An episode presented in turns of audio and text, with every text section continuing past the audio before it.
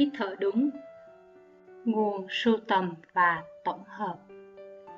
Phổi của bạn sẽ trở nên khỏe mạnh hơn nếu được tập luyện mỗi ngày.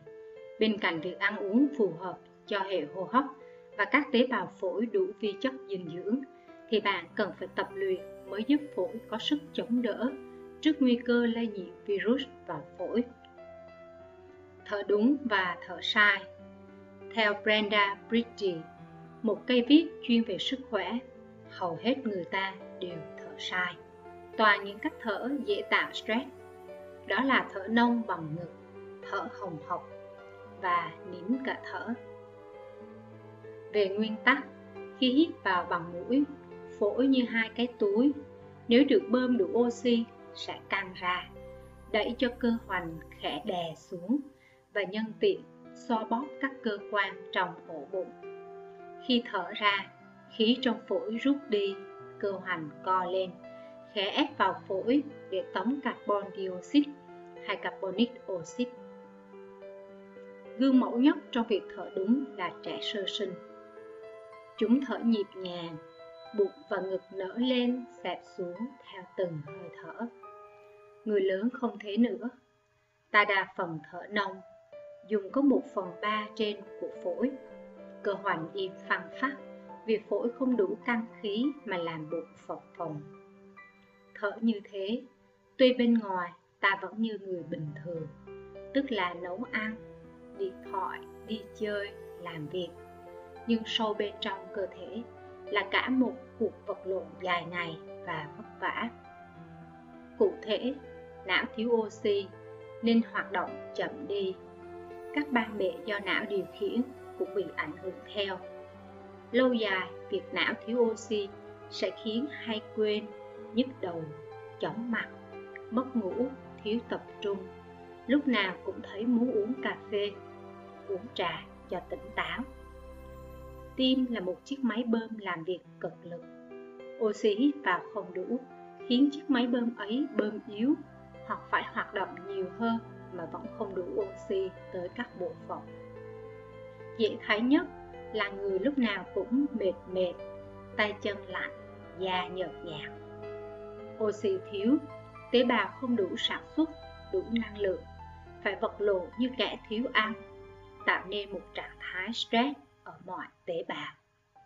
Để chống stress, cơ thể tiết ra chất cortisol. Đây chính là thủ phạm làm tăng cân, khó ngủ, tâm tính thất thường. Thiếu oxy, cơ kém mềm mại, làm việc tí là mỏi, là muốn nằm. Thở nông, thở nhanh, khi hối hả, khi lo sợ, dẫn đến thiếu oxy, khiến ta phải thở nhanh hơn nữa và làm mất khí carbonic oxy. Mất khí carbonic oxy thì tốt chứ? Không, carbonic không đơn thuần là khí thải, cơ thể vẫn phải duy trì một lượng nhất định carbonic. Thiếu carbonic, các cơ trơn trong đường thở co thắt, ta lại càng thấy khó thở. Càng thở hăng hơn, carbonic mất nhiều hơn. Vòng lũng quẩn đó chỉ được cắt đi khi ta thở chậm lại bằng mũi hoặc thở vào một cái túi giấy. Để phân giải chất mỡ trong tế bào, cơ thể cần một lượng oxy cực lớn. Thiếu oxy sẽ sinh béo biểu nếu ai đó muốn bớt béo, việc đầu tiên là thở cho đúng, rồi hẳn tính đến việc nhìn ăn. Thở là việc quyết định một người có sống hay không. Người ta có thể chết não nhưng vẫn sống. Nhưng nếu ngưng thở là chết. Thở sai làm thiếu oxy và làm mất nhiều carbonic đều có hại cho cơ thể. Đó là một thứ tác hại bao trùm, tàn phá từ từ nhưng nói ra người ta không tin cười khẩy quan trọng hóa tôi vẫn đang sống thế này, có gì đâu. Hoặc giật mình một cái, thở đúng được vài hôm, rồi lại thở sai tiếp. Vì sao ta lại thở sai? Có nhiều nguyên nhân khiến ta đang từ một đứa trẻ sơ sinh thở đúng cách, biến thành một người lớn thở sai. Và hai thủ phạm lớn nhất chính là bộ não và tư thế. Trong não có một bộ phận tên hành não, chỉ cỡ bằng một hạt điều, kích thước 2 x 2 x 3 cm, nhưng lại chứa toàn bộ các trung tâm đầu sỏ như tim mạch, nội tiết, chuyển hóa và hô hấp. Toàn các chức năng sinh tồn ngừng là chết. Các trung tâm này như các quản gia mẫn cán và chu đáo. Ta ngủ, chúng vật thức. Tim ta vẫn đập rất đều và phổi ta vẫn phập phòng thở. Tóm lại về việc thở, nếu không quan tâm, ta vẫn có thể ỷ lại hoàn toàn vào hành não. Thế rồi ta trưởng thành, bồng bìu, việc thở vốn không cần nghĩ tới, nay càng không thèm nghĩ tới. Ta lại có thêm máy tính, điện thoại. Theo các chuyên gia, tư thế sai là do ta quá chăm chú, dành hàng giờ để đứng gù gù trước bếp, ngồi gù gù trước máy, hoặc cúi gập cổ trên điện thoại, cầm nhô ra, cổ vươn tới, hai vai cong vòng về trước, khoang ngực không nở được, cơ ngực, các loại cơ cần mềm thì lại căng cứng, loại cơ cần mạnh thì lại nhão ra. Toàn bộ cái khung của việc thở đều bị vặn vẹo, giới hạn. Não vẫn giúp ta thở được, nhưng tư thế sai khiến việc thở ấy chỉ diễn ra cho có. Lượng oxy lấy vào không đủ.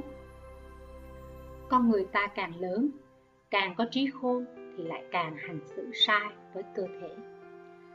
Trẻ con ngây thơ chỉ chọn sữa, ta người lớn chọn rượu chè, thuốc lá, dầu mỡ. Kỹ năng kim thần dược quan trọng nhất trời ban cho là thở. Ta cũng làm sai, thua cả trẻ con. Giờ muốn thở cho đúng, cần phải học lại và kiên nhẫn. Phải quyết tâm can thiệp, không để hành não đơn độc một mình nữa. Có nhiều phương pháp tập thở đúng, nhưng phương pháp nào cũng phải theo năm nguyên tắc sau. Nguyên tắc thứ nhất, thở qua đường mũi. Nghe như đùa, nhưng quả là vẫn có những người thở bằng miệng, đặc biệt là trẻ con, hoặc người lớn khi làm việc nặng đến há hốc mồm ra mà thở. Không khí chung quanh thật ra rất bỏng và đôi khi rất khô. Mũi là một cơ quan kỳ diệu, vừa lọc sạch vừa làm ẩm không khí, để đến khi vào phổi đã là một nguồn dưỡng khí dễ dùng. Nguyên tắc thứ hai, thở bằng cơ hoành. Đừng chỉ thở nông bằng hai chóp phổi, mà hít sâu xuống tận đáy, giúp khí cạn được đẩy ra và phổi được rèn luyện nở nang đều. Cơ hoành khi nâng lên, hạ xuống sẽ đều đặn xoa bóp gan, dạ dày, ruột. Hỏi còn gì tốt hơn cho các bộ phận ấy, cơ quan ấy. Nguyên tắc thứ ba, thở thư thái. Chẳng cứ thở mà việc nào cũng vậy. Làm khi thư thái sẽ tốt hơn. Không giống như với tim, muốn nó đập nhanh hay chậm là chuyện của ta. Đập thế nào là chuyện của nó. Với phổi, việc thở là can thiệp được. Ta muốn thở chậm lại hay dồn dập đều được. Nên trong lúc hồi hộp, ta vẫn có thể bảo hơi thở chậm xuống nào, thư thái nào. Thở thư thái để oxy vào có thời gian lan khắp tế bào và carbonic có thời gian moi ra từ các ngóc ngách. Nguyên tắc thứ tư, thở nhịp nhàng. Theo Patrick H. Blatt, vạn vật có nhịp điệu tự nhiên của nó. Từ sóng biển tới các mùa, tới mặt trăng, mặt trời. Cơ thể ta cũng thế. Tim có nhịp, não có nhịp, ruột có nhịp. Các hóc môn trong cơ thể cũng theo nhịp mà tiết ra. Thở về căn bản cũng có nhịp trong lúc ngủ, thở sẽ tuân theo nhịp của hành não điều khiển. Nhưng khi thức, việc thở đôi lúc sẽ bị rối loạn, tùy theo trạng thái con người. Vì thế, dù rơi vào hoàn cảnh nào, cũng cố hết sức để thở nhịp nhàng, cho tâm trí mau về thế cân bằng. Nguyên tắc thứ năm, thở yên lặng. Một số người khi nói sẽ thở mạnh hơn, nói hăng tiếng thở thành hỗn hển. Đó là dấu hiệu cho biết đang thở sai. Những người ấy cần phải tập để thở yên lặng hơn. Hơi thở sẽ theo đó mà điều hòa trở lại. Hít thở sâu.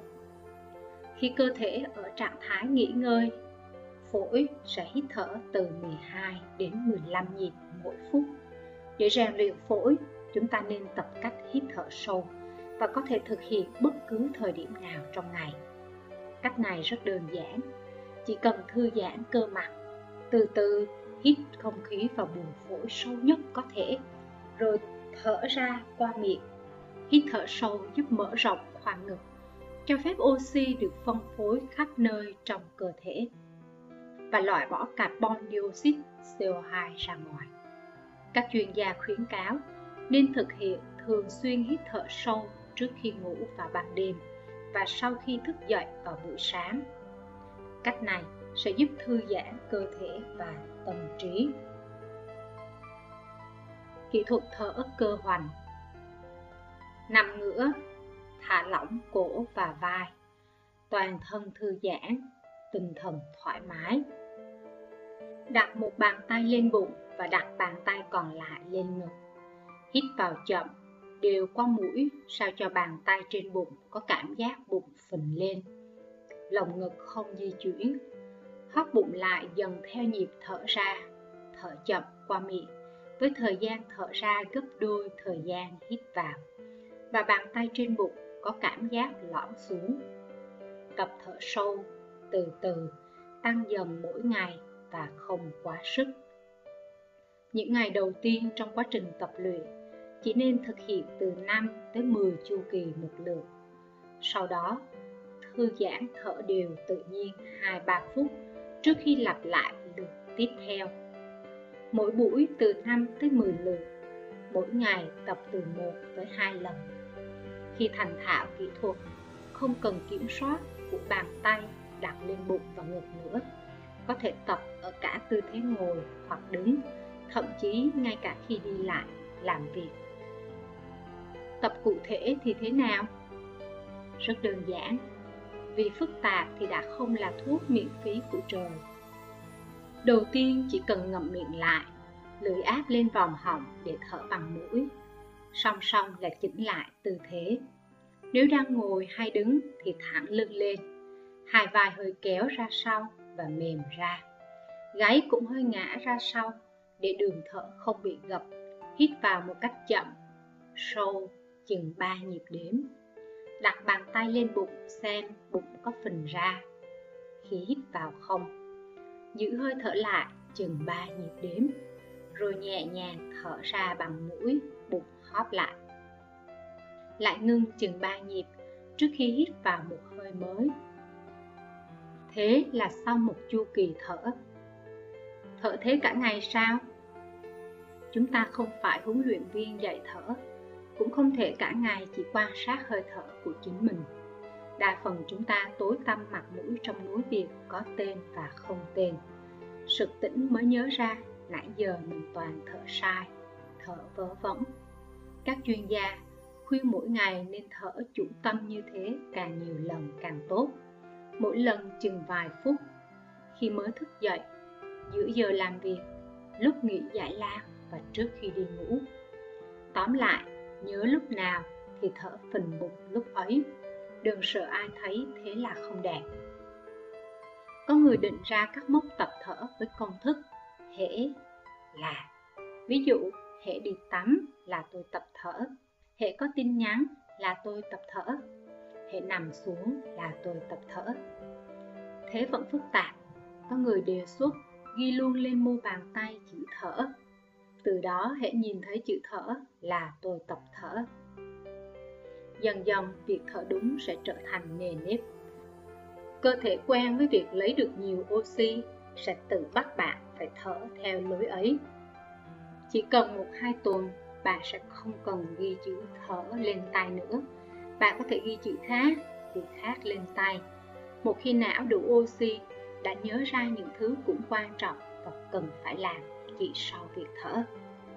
Xin cảm ơn mọi người đã theo dõi. Xin chúc mọi người có được những thông tin hữu ích và tập luyện được cách thở đúng và sẽ có một thói quen tốt. Cảm ơn, thương lắm.